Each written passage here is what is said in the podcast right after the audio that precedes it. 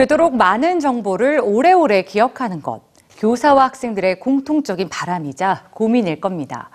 인지과학과 뇌과학 분야가 발전하면서 효율적인 기억하는 방법들도 다양해지고 있는데요. 오늘 뉴스지에서 만나보시죠. 화면에 제시되는 숫자들을 봅니다. 이제 잠시 눈을 감고 조금 전의 숫자들을 기억해 봅니다. 얼마나 기억할 수 있나요? 물론 별로 기억하지 못했다고 해서 실망할 필요는 없습니다. 오직 1% 정도만이 완벽하게 기억할 수 있다고 하는데요. 자, 이번에는 이렇게 해볼까요? 이렇게 전화번호 형태로 배열하면 기억하는 게 훨씬 쉬워진다고 합니다.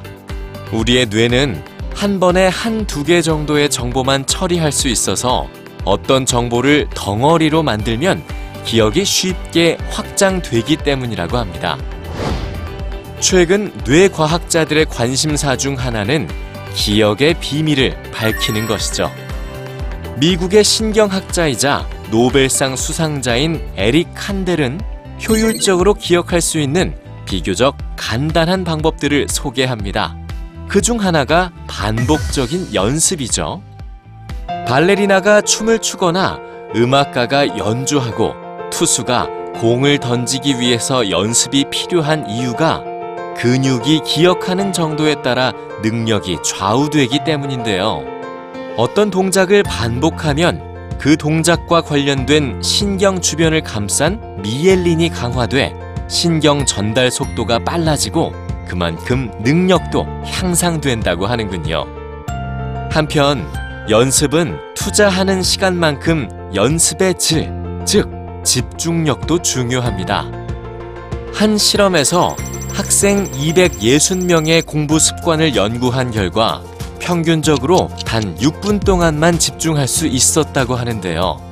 노트북, 스마트폰 같은 스마트 기기가 주요 원인이었죠. 따라서 잘 기억하고 싶다면 컴퓨터나 TV를 과감하게 끄고 휴대전화를 비행기 모드로 해서 방해 요소를 차단하고 대신 휴식을 취하거나 머릿속으로 상상 연습을 하는 게 효율적이라고 하는군요. 실제로 한 연구에서는 144명의 농구 선수들을 두 그룹으로 나눈 뒤 한 그룹은 실제로 자유투를 연습하게 하고 다른 그룹은 생각으로만 연습하게 했는데요. 두 그룹의 선수들이 비슷한 수준으로 실력이 향상됐다고 합니다.